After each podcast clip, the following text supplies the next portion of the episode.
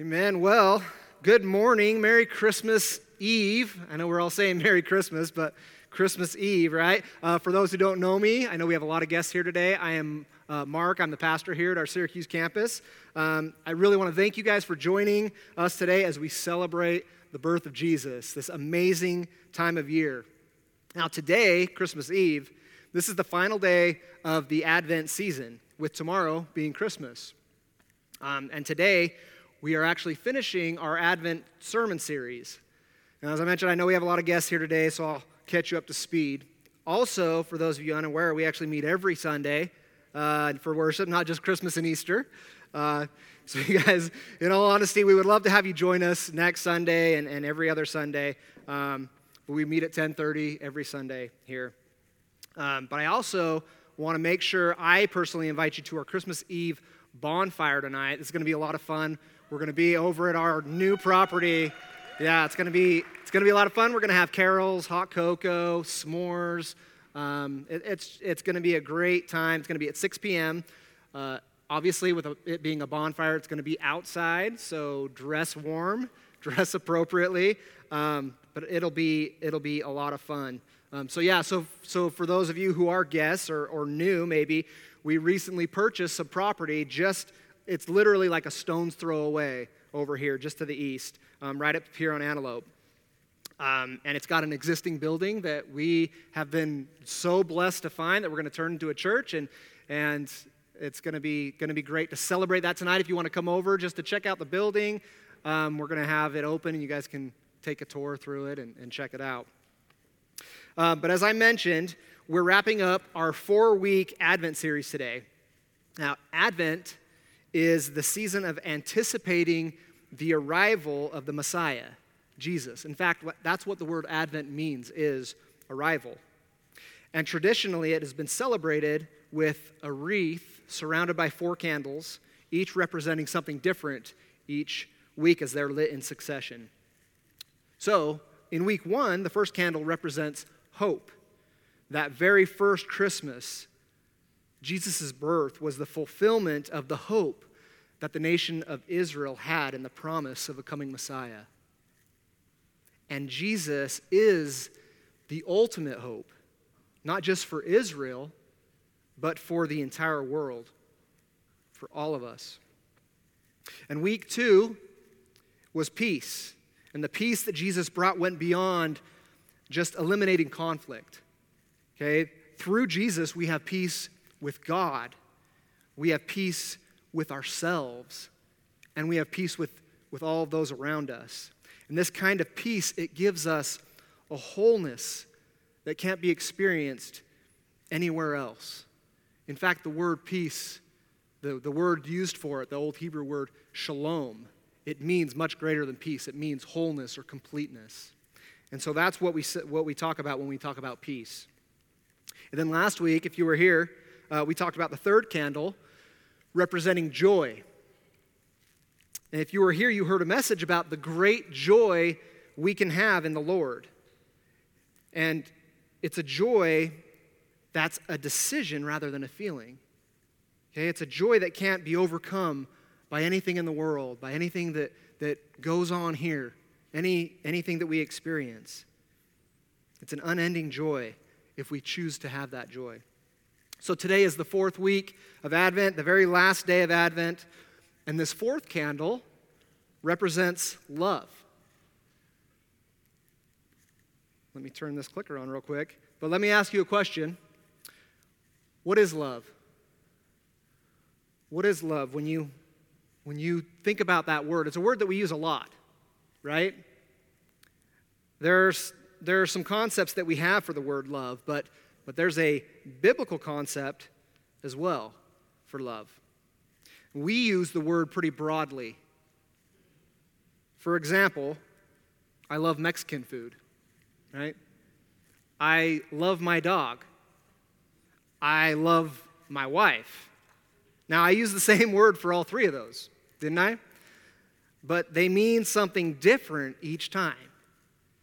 I better not love Mexican food the same way that I love my wife, or I'm in big trouble. And while we may think that we understand love, understanding God's love is another story. God has an entirely different level of love for us and the love that He calls us to have for one another. In 1 John chapter 4 verses 7 to 8 it says, "Dear friends, let us continue to love one another, for love comes from God. Anyone who loves is a child of God and knows God.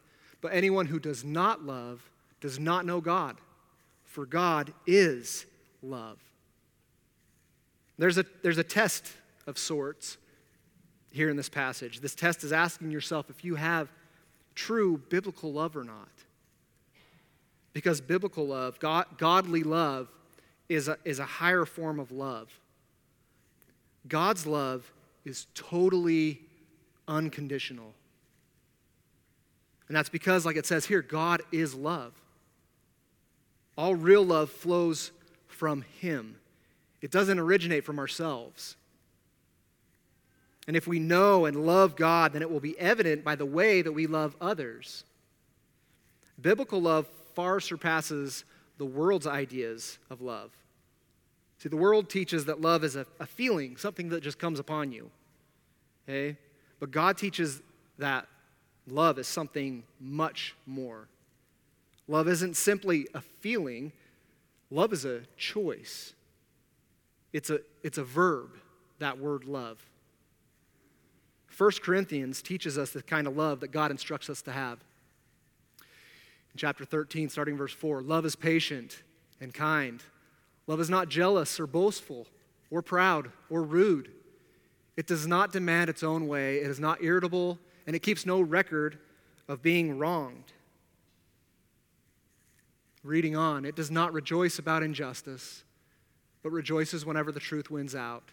Love never gives up, never loses faith is always hopeful, and endures through every circumstance. See, this is the love of God that completely transcends our concepts of love. God's love is unconditional, absolutely self- selfless, and, and sacrificial. And Christmas is a time when we reflect on that kind of sacrificial love that God displayed to us. That's why it's the fourth word for Advent. 1 John 4 9, God showed how much He loved us by sending His one and only Son into the world so that we might have eternal life through Him. And one of the traditions of Christmas is giving gifts, right?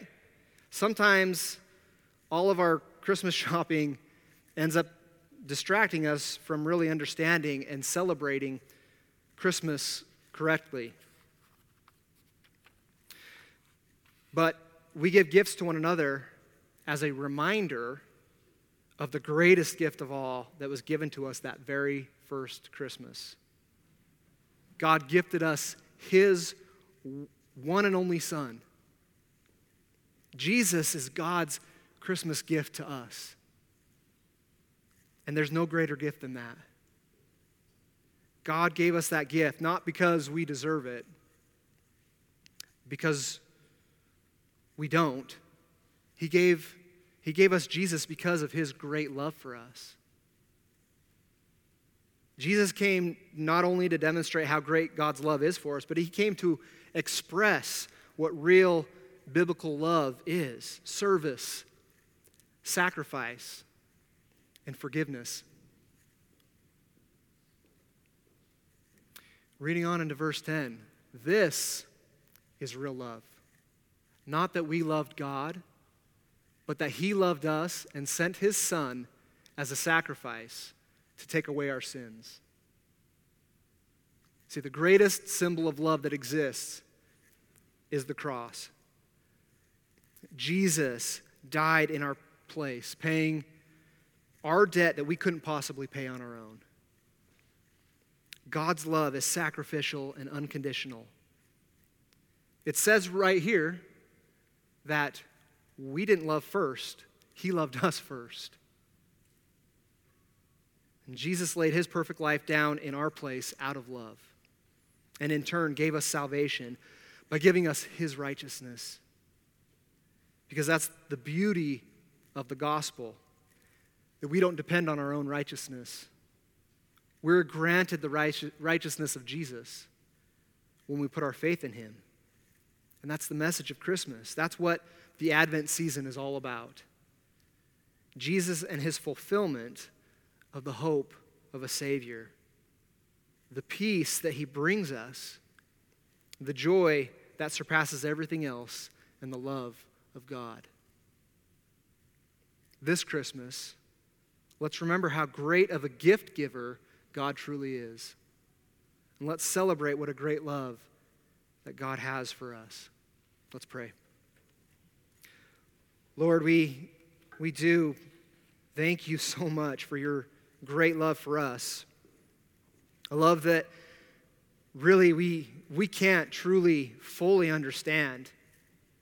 A love that caused you, Father, to send your one and only Son to step down from heaven, to come down and, and live as one of us, to serve us and teach us and love people, unlovable people, completely unlovable people. Lord, and eventually to lay his life down in our place. Lord, I pray that this Christmas season we would, we would view the Christmas story as a rescue story. That you came to rescue a rebellious people who turned away from you. Lord, you didn't want to leave us there. You didn't leave us in that place. And you sent Jesus to rescue us from our sin. Lord, what a special time that first Christmas night must have been. Lord, when we saw the fulfillment of all the promises that you had made from the beginning, since the fall, there had been a promise that we would be rescued. Lord, you fulfilled that promise sending Jesus, and that's what we celebrate every Christmas that amazing Christmas night when Jesus, Jesus was born. Lord, we love you and thank you, and we pray all these things in the precious, holy name of Jesus. Amen.